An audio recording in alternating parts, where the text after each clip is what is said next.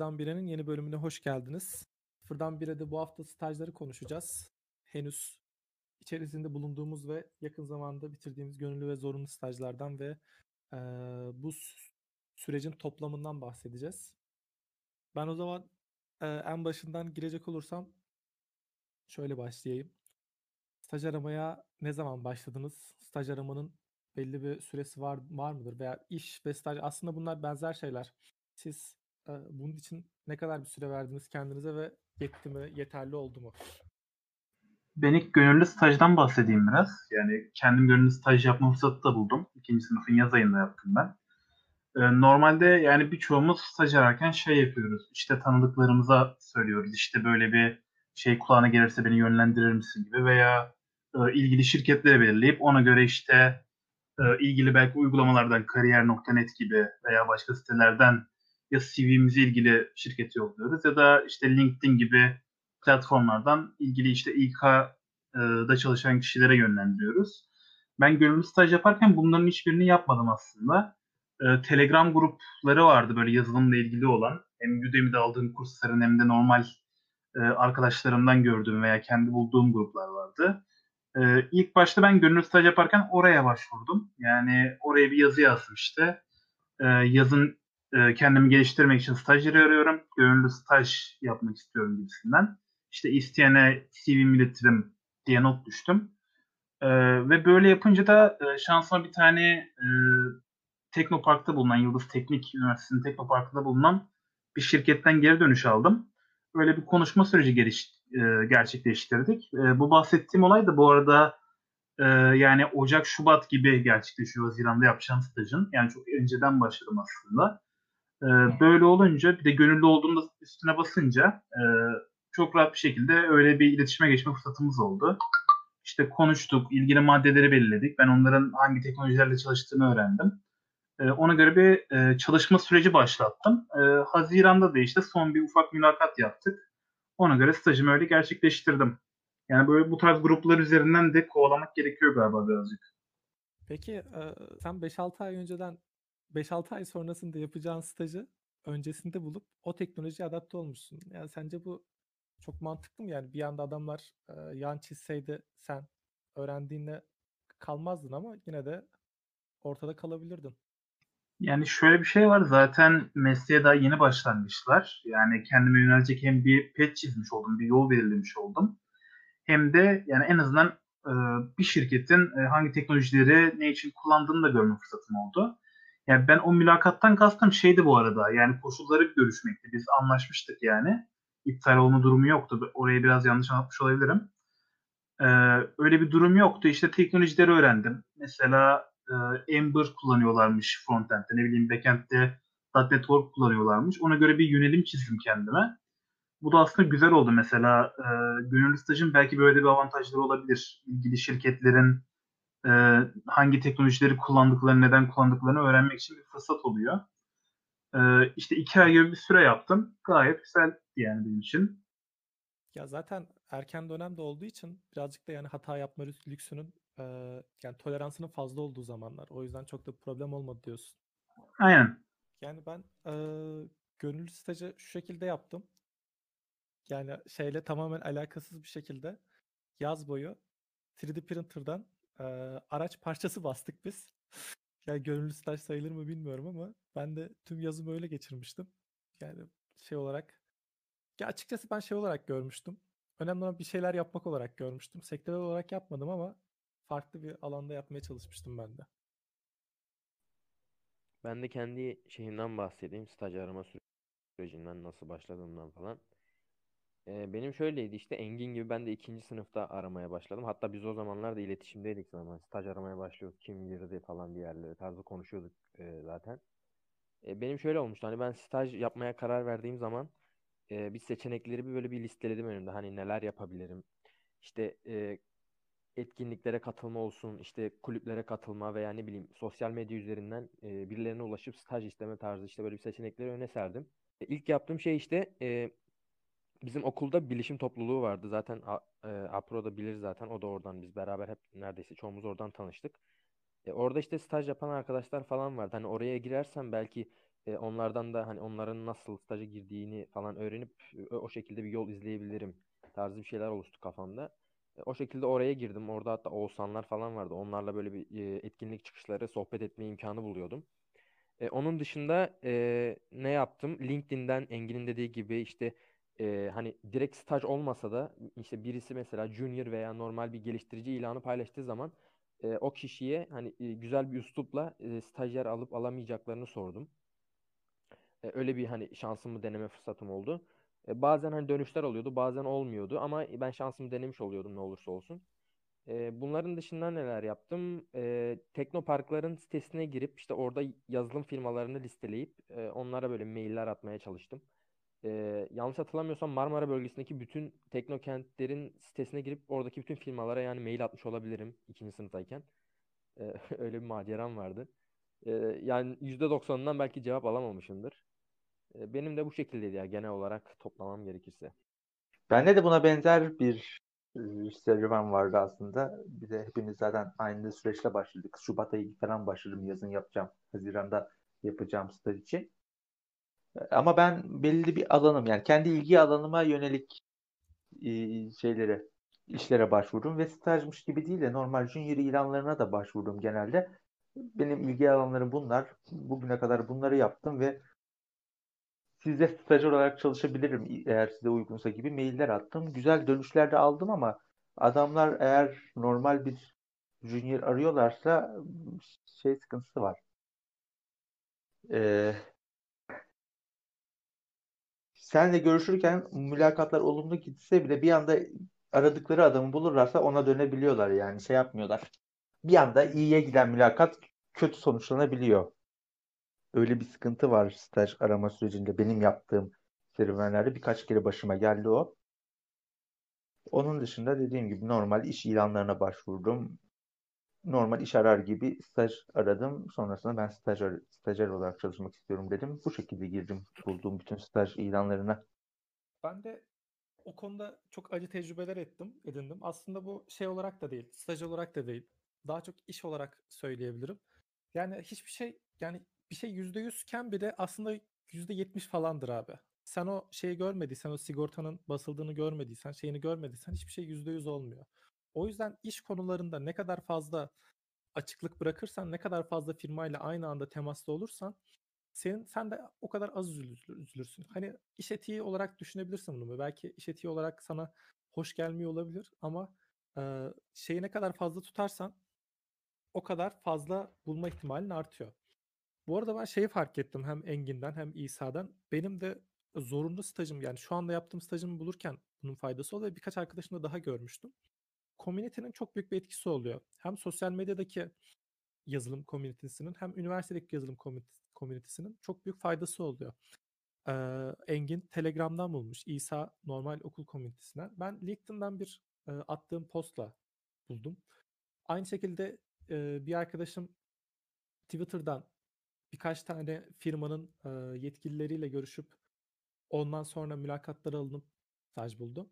Yani e, sosyal medyayı ve etraftaki bu işte İsa'nın yaptığı gibi Teknokent'teki Teknokent firmaların, Teknokentlerin sitelerine e, bu yazılımcıların çok fazla bulunduğu şeydir, LinkedIn'dir, Twitter'dır.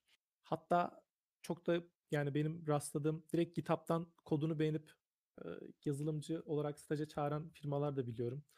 Bu tarz komüniteleri etkin kullanmak staj aramaya başlamaktaki bence en e, kritik noktalardan bir tanesi. Peki bu şeyi süreyi olarak ne kadar görüyorsunuz abi? Yani kaç ay önceden başlamak lazım? Bana göre benim tecrübelerime göre yani bir iki ay falan en az verilmesi gerekiyor. Ya ben Aynen. Şubat'ta başladım aslında aramaya. Şey yaz stajı için. Haziran'da Temmuz'da başlayacak staj için.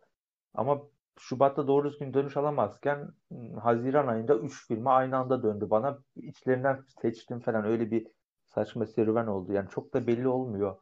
Biraz daha bu şirketlerin ne zaman stajyer aramaya başlayacağı zamanı saptayıp o dönemlerde başvuru yapmak gerekiyor. O zaman yani şey bence ee, özür dilerim Engin. Şu, şu yani e, Osman'ın dediğine ekleyecektim de bir şey. Yani staj aramaya başlamaktan kasıt firma bazında aramaya başlamayı son 2-3 ayda yapmak ama öncesinde eee, spesifik olarak kafandaki teknolojiyi belirleyip İsa'nın yaptığı gibi de ona hazırlanmak gibi mi? Evet evet. Tabii. Aynen öyle.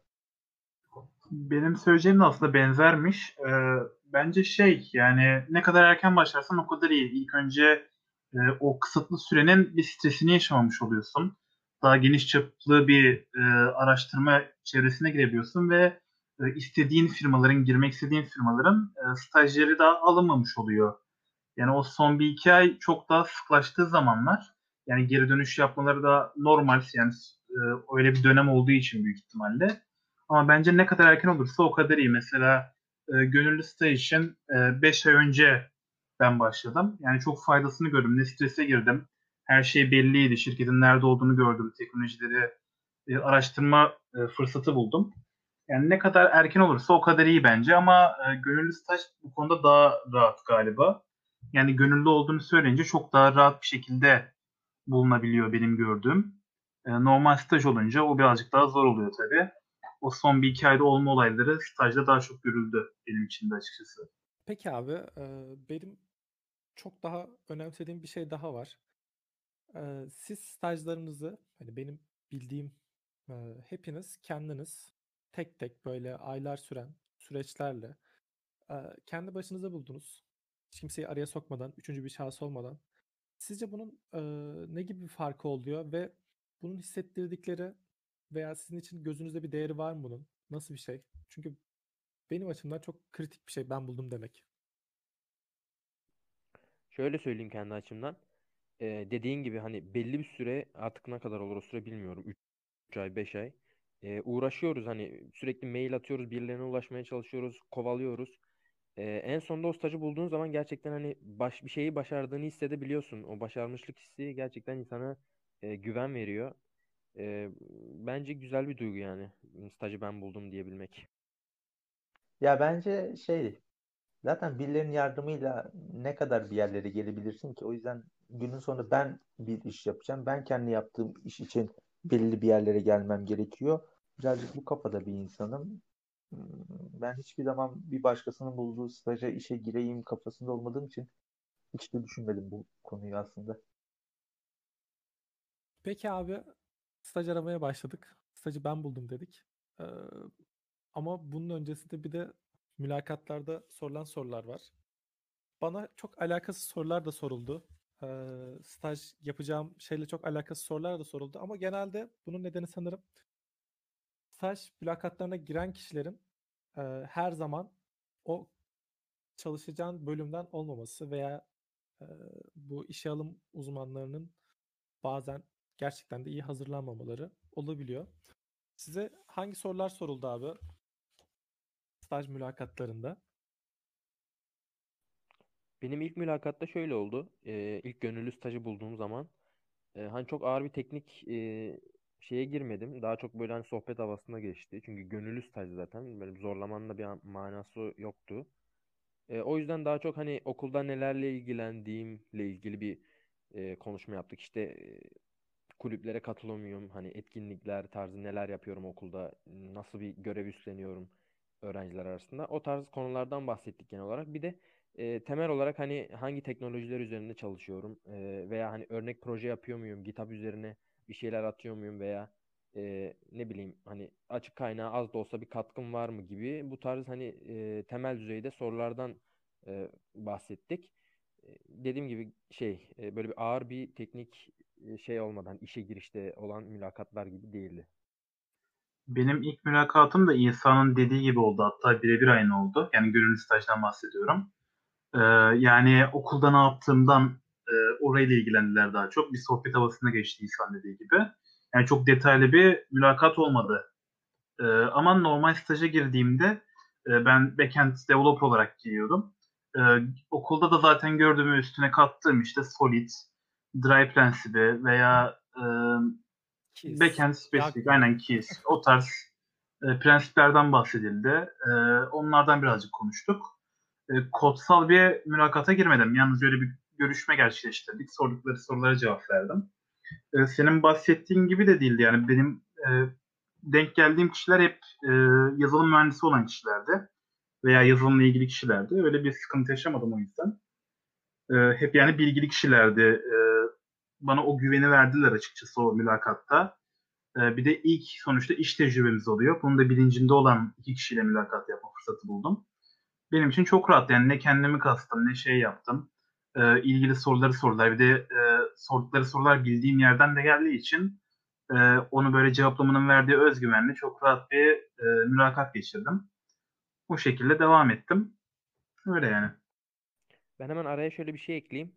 Ee, hani bu sadece bizim için geçerli olmayabilir. Hani biz e, belki hani az başvuru olduğu için bu şekilde bir mülakata girdik.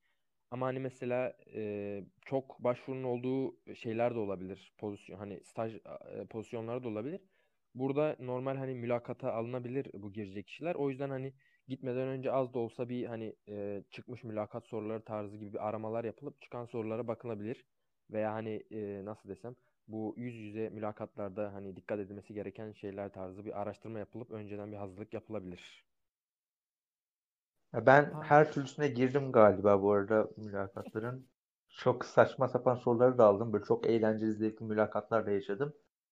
Saçma sapan sorularla bildiğin Google'a İK soruları yazıp çıkan ilk 5-10 soruyu alıp bana dümdüz sordukları da oldu. Zaten oralarda kabul edilsem de muhtemelen çalışacağımı zannetmiyordum. Ee, ama onun dışında bir e, proje verip birkaç sayfalık frontend stajı için söylüyorum. Birkaç sayfalık proje verip bunu Git üzerinden 8 kişiye falan vermişlerdi ve oradan projeyi gönderenlerle yaptıkları bir mülakat, teknik bir mülakat olmuştu. Bu eğlenceliydi bayağı. Bunun yani komiklerini falan inceliyorlar. Yan yana bir kod review yapıyorlardı gibi bir mülakat geçirmiştim. Bir de 3 e, aşamadan oluşan bir mülakat geçirdim. Bu da bayağı eğlenceliydi. Böyle basit bir soru, e, orta düzey bir soru ve zor bir soru ki o zor soruyu hala cevabını tam olarak bilmiyorum. E, zaten nasıl bilmediğin bir soruya nasıl cevap veriyorsun bunları ölçmek için yaptıkları bir mülakatlarda. Genel olarak Aynen. böyleydi yani mülakatlar. Genelde Aynen abi bazı hani cevaplar Pardon, vermiyorlar. Hemen. İsa ile aynı şeyi söyleyeceğiz muhtemelen. Aynen. Ya ben araya küçük bir dipnot ekleyecektim de e, hani bazı firmalar da şey yapıyor mesela e, hani öğrencileri direkt yüz yüze çağırmadan önce hani bir haftalık bir ödev veriyorlar Osman dediği gibi. Ha, hani onları düzgün bir şekilde teslim edenleri e, yüz yüze mülakata çağırıyorlar. Evet. Aynen. Hem bu, bu şeyde de çok iyi oluyor. Mesela dediğin gibi 100 kişilik bir başvuru varsa zaten bunun yüzde bu ödevi yapmıyor. Çoğu random başvururken başvuran insanlar oluyor. Orada kendi eleme yöntemi de bence bayağı başarılı bu ödev Kesinlikle abi aynen. Ya zaten isteyen adam her türlü o ödevi yapacağı için Aynen öyle. e, çoğu kişiyi orada elemiş oluyorlar. Yani. Bence de güzel bir şey bu. E, challenge oluyor. Onların aslında firmaların böyle doğal seçilim hareketleri var. Mesela ben birçok kurumsal firmanın şeylerine de girdim. O yüzden de biliyorum.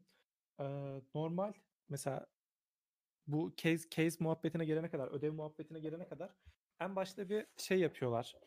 Ee, ufak bir teknik mülakat yapıyorlar ama böyle çok hazır soruların olduğu teknik mülakatlar yapıyorlar. Bazıları İngilizce mülakatlar yapıyorlar. Sadece İngilizce mülakatların ismini görenler de doğal seçilime girip yok oluyorlar. Bazı firmalar İngilizce videonun çekildiği film şeyler yapıyorlar, e, mülakatlar yapıyorlar. Yani İngilizce bilirsen çoğu firmada ilk 3 aşamayı falan geçiyorsun açıkçası. Sonrasında hani e, ben yakın zamanda bu süreçten geçtiğim için birazcık önümde şeyler var. E, bazı böyle bilmediğim mülakatlarda sorulan sorular ve onlardan böyle ufaktan bir bahsedeceğim.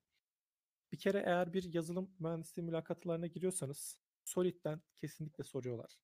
Tasarım kalıpları, tasarım prensipleri, işte bu Engin'in de bahsettiği KISS, Dry, Yagni, ne bileyim kesin bir OOP sorusu soruyorlar. Ee, eğer böyle şey bir firmaysa ne bileyim çok böyle low level'larda çalışıyorlarsa bir veri yapılı soru veri yapılı veri yapıları sorusu net soruluyor.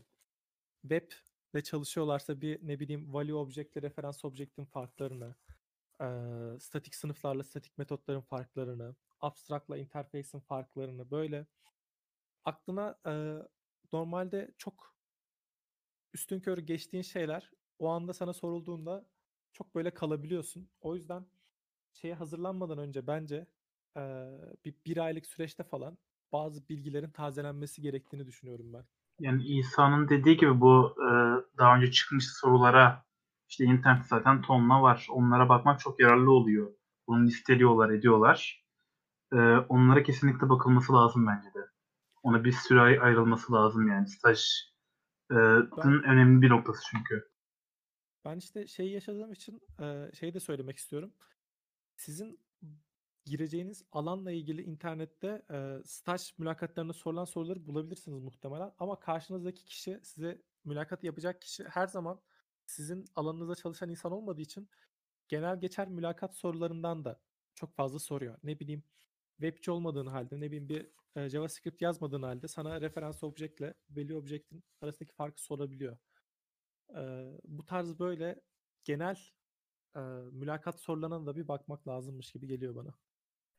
Şöyle küçük bir ekleme yapayım ben de. Ee, ya genelde juniorlara çok e, sorulmasa da e, temel manada şeyi sorabiliyorlar. Bu behavioral deniyor herhalde. E, hani bir e, acil durum anında nasıl tepki, nasıl bir reac- reaction verirsin tarzı sorular da gelebiliyor. E, bunlarla ilgili neler yapılabilir bilmiyorum ama e, bu şekilde sorular da arada bir gelebiliyor bence. Bence daha fazla mülakata girilebilir abi. Daha fazla mülakata girdikçe kendini ifade etme şeklin bile oturmaya başlıyor. O Aynen yüzden bu böyle hizmeti veren birkaç site var diye duymuştum. Hani mock interview tarzı işte. E, ama sanırsam çoğu yabancıydı. E, onu nasıl çözülebilir? İşte bir arkadaşınla anlaşıp o şekilde bir e, program izlenebilir. Hani belki yararlı olabilir. aynen öyle. Peki e, şeyi de bulduk, stajı da bulduk. Staj deneyimlerinden bahsetmeye geçersek, staj deneyimleriniz nasıldı sizin? Türkiye'de e, bilinen stajlar genelde şey olarak gösterilir. E, nasıl diyeyim size? Çay, kahve getirme, aşçılık olarak gösterilir ama yazılımda birazcık bu farklı. Çünkü e, firmalar bildiğin seni e, bir iş gücü olarak görüyor ve çalışmaya direkt başlatıyorlar yani. Sizin adaptasyon süreciniz ve çalışmanız nasıl oldu? Gönüllü stajda ve zorunlu stajdaki gelişiminizde bir farklılık oldu mu? Alakasız iki sordum ama umarım ikisini de cevaplayıp beni kırmazsınız. Ben ikisi için de konuşayım. E, hemen hemen e, hem gönüllü hem de zorunlu stajda neredeyse aynı süreçleri e, yaşadım. E, ilk girdiğim zaman e, işte ilk hafta genelde hani alışma süreci oluyor. E, işte bu e, yeni giren kişinin onboard edilmesi, işte sisteme dahil edilmesi, işte şirketin kullandığı veya o girdiğiniz yerin e, mesajlaşma sistemidir, Git aracıdır, işte her neyse. Onlara adaptasyonu ve onlara hani alışmayla geçiyor ilk hafta daha çok. E, onun dışında yani genel olarak böyle benim tecrübe ettiğim ilk girdiğim zaman. Yani bu şekilde. E, e, gönüllü stajda bizde şöyle oldu. E, ilk hafta İhsan dediği gibi bir bilgilendirme oldu. E, ilgili işte kullandıkları teknolojiler hakkında bilgi verildi. E, o teknolojilere işte girişte izlenecek bazı dokümanlar verildi. İşte kendi mesela Ember.js için kendi sitesindeki bir tutorial verildi veya örnek uygulama verildi. Onun yapılması istendi. E, daha sonra da bizde şöyle güzel bir şey oldu. Yani benim açımdan özellikle çok iyi oldu. Biz 5 tane stajyerdik. E, ve bize bir e, iki haftalık eğitim verme kararı aldılar. E, bu konuda da e, bunu yaparken de kendilerine gelen bir proje üzerinden bunu ilerledik. E, bu çok yararlı oldu benim için. Yani 5 kişi e, toplantı salonuna geçip e, orada işte yazılım mimarı tarafından projenin nasıl ele alındığı, işte nasıl planlandığı, ilgili belgelerin doldurulmasına kadar çok detaylı bir e, bilgilendirme görmüş olduk. Canlı uygulamaya öyle giriş yapmış olduk. İşte e, yapılan soyutlamaları gördük. Bu benim alışmamda çok yardımcı oldu. Yani bu tarz stajlarda bu şekilde eğitimlerin verilmesi çok yararlı bence. Aynen öyle. Mesela bana e, bir buddy atamışlar abi. Buddy direkt aradı beni. Buddy'm. E, işte ben senin buddy'nim dedi. Böyle telefonu böyle açtı bana. E, ve bir tane de sorumlu mühendis atamışlar. Onlar bana direkt işte bu dashboard'daki şeyleri tanıttılar. Ne bileyim wikileri anlattılar. İşte biz nasıl kod yazıyoruz, kod yazarkenki standartlarımız ne, nasıl doküman oluşturuyoruz. Hepsini böyle adım adım anlattılar ve hani böyle ilk hafta hani sakin ol, korkacak bir şey yok. Ee, biz de bunları yaşadık. diye böyle bir direkt bam diye sokmadan e, bir şey yaptılar yani böyle bir anlattılar ve benim de kavramamı beklediler. O yüzden hani bunda birazcık şeyin de çok etkisi oluyor. Girdiğin firmanın da e, sana yaklaşıma etkisi oluyor ama sana yaklaşıma etkisi oluyor. Ben de öyle genelde ben çok büyük bir firmalarda, ekiplerde şey yapmadım. E, staj yapmadığım için benim adaptasyon sürecim daha kısa oluyor. Bir iki günde bitip giden bir süreç oluyor. E, benim yaşadığım süreç daha çok şey oluyor. Mevcutta yapılmış bir sayfayı e, tekrar yapmam için bana veriyorlar. Hem projeye alışmış oluyorum hem projeyi bozmamış oluyorum. Ee, hem de Aa, tamam o zaman bu çocuk bunu yapıyorsa devam edebilir deyip tekrar normal Ben yeni şurada işlere var mıyım diye. sokuyorlardı. Bak gel demek gibi bir şey Osman bu. Peki bu Evet. bilgilendirme süreçleri geçtikten sonra kendinizi tam e, bulunduğunuz şirketin böyle bir elemanı olarak, bir ferdi olarak görüyor musunuz? Yoksa yine kendinize bunu kanıtlayacak veya bu düşünce tarzınızın oturacağı bir sürenin geçmesi gerekiyor mu sizce? Veya belli bir süre vereceksiniz. Mesela iki haftada mı alıştınız yoksa ilk hafta size yetti mi? E, neyin sonucunda şirketin işiyle içselleştiniz? E, bunu merak ediyorum aslında ben birazcık. Bence Bence eee, ilk ben dedim. İlk ben konuşacağım. tamam. Biz aynen bence diye girdik ya. Bence bu bizle değil, firmayla alakalı bir şey. Firma seni adam yerine koyuyorsa sen de kendini adam yerine koyup bir anda başlıyorsun. Ama eee, firma seni böyle adam yerine koyup herhangi bir şeye dahil etmedikten sonra sen istediğin kadar çabala bence bir şey değiştiremezsin. Ben de benzer benzer bir şey söyleyeceğim de. Ee, ya firmaya bir firmaya değil, ekibe bir değer kattığın zaman bence tam bir parçası olduğunu hissetmeye başlıyorsun. Ee, ekip de o zaman bence seni içine kabul ediyordur. Yani nasıl diyeyim bir tane bir iş bir iş parçasını bitirdiğinde falan tamam artık ben bu ekibin bir parçasıyım diyebilecek kıvamda oluyorum ben açıkçası. Ben de Osman'a katılıyorum. Benim için de öyle oldu. Ee, ilk başlarda hani dediğim gibi sisteme adapte oluyorsun. Hani neler oluyor arkada, işte kod parçaları nasıl çalışıyor. Ee, onları öğrendikten sonra genel bir hakimiyet kazandıktan sonra yavaş yavaş işte testleri yapmaya başlıyorsun. Hani onları böyle hallettikçe sana da bir özgüven geliyor. Ee, ondan sonra artık kendini böyle bir ekibin parçası gibi Bir de hissedebiliyorsun. abi Ee, yani ben eee, de Osman'a şey katılıyorum konuda. olarak da yani hep tek başına kod yazarken bir ekiple kod yazmaya başlıyorsun ve ekibin belli standartları oluyor. İşte ne bileyim pull request'tir, kod review'ları falan filan. Eee, sen yazıyorsun ve diyor ki o öyle mi yazılır? Baştan yazıyorsun. Sonra bir daha yazıyorsun diyor ki o öyle mi yazılır? Baştan yazıyorsun ve hani öğretici bir süreç oluyor ve kimse sana hani şey de demiyor. Ne bileyim kızmıyor da. Çünkü sen oraya bir şeyler öğrenmek için zaten eee, hareket ediyorsun. Ve hani o tolerans veriliyor birazcık da. O yüzden staj yapmak gönüllü, gönülsüz, zorunlu falan filan bence çok kritik, çok önemli ve önemli olan daha da alanınızda staj yapmak. Gidip de ne bileyim mimarın yanında takılmayın öyle. Böyle bir şey ekleyeyim ben hemen araya. Ee, orada hani bu kritik dedik işte. Ee, bence orada yapılmaması gereken bir hata şu. Ee, bir task alıyorsanız onu kesinlikle hani oturup kafanızı gömüp e, böyle kendim çözeceğim havasına girmemek lazım. Ee, bir yerde takılıyorsak kesinlikle ve kesinlikle bence soru sorup e, yani ne kadar soru sorarsan o kadar e, açıklayıcı oluyor senin açından ve daha kısa da sürede bitirmiş oluyorsun o görevi. E, aksi takdirde e, hani üstüne gömülürsün. e, O test bitmez de bitmez yani. O yüzden kesinlikle e, soru sormak çok önemli. Bence kimse çekinmemeli bu konuda. Ya burada bence biraz da soru sormanın tarzı olması lazım. Yani her şeyi de sormamak lazım. Birazcık Evet, evet, Google'layıp evet o da var. şeyleri bir ön araştırma yapıp sormak daha etkili. Ama dediğin gibi bir Aynen. şey Yani şey korkusuyla takıldıysan kesinlikle takılmışsındır artık sor. biri bir şey der. eee, ne bileyim seni aciz görür veya kötü olduğunu düşünür diye sormamazlık etmeyin. Yani sormama nedeniniz bu olmasın en azından. Yoksa hani bu bunu aslında çünkü şöyle de bir artıya çevirebilirsiniz. Eğer gerçekten eee, şeyseniz bir eksikliğiniz varsa bu sorularla daha hızlı kapatırsınız ve gelişiminiz ortaya çıkar ve bu size daha büyük bir artı olarak döner. Kesinlikle. Ya özetle e, zaten yeni bir yere giriyorsunuz, hiç bilmediğiniz bir yer.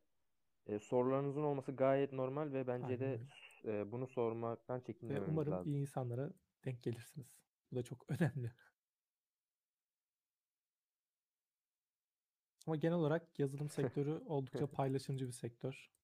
O yüzden yani en azından e, bu süreçlerden herkes geçtiği için bu tarz şeylerde problemler yaşamazsınız. Yaşam yani ben de stajyer olarak umarım yaşamam. Şu anlık yaşamıyorum. Öyle diyerek bitirelim eğer kimsenin söyleyecek bir şey yoksa. Staj yapın. Staj iyidir. Staj yapmaya, e, staj aramaya erkenden başlayın. Her yere bakın. E, ümitsizliğe kapılmayın. Ne kadar çok mülakata girerseniz o kadar sizin kapılmayın. için bir artıdır. Bir şey kaybetmezsiniz. E, en azından kaybetmeye alışırsınız. Yaşayın yani bu süreci yaşamak bence kritik. Bu podcast'in özeti birazcık sonda gibi oldu ama hepinize eee, iyi hafta sonları dileyeceğim. Çünkü bu podcast hafta sonu yayınlanacak. Görüşmek üzere.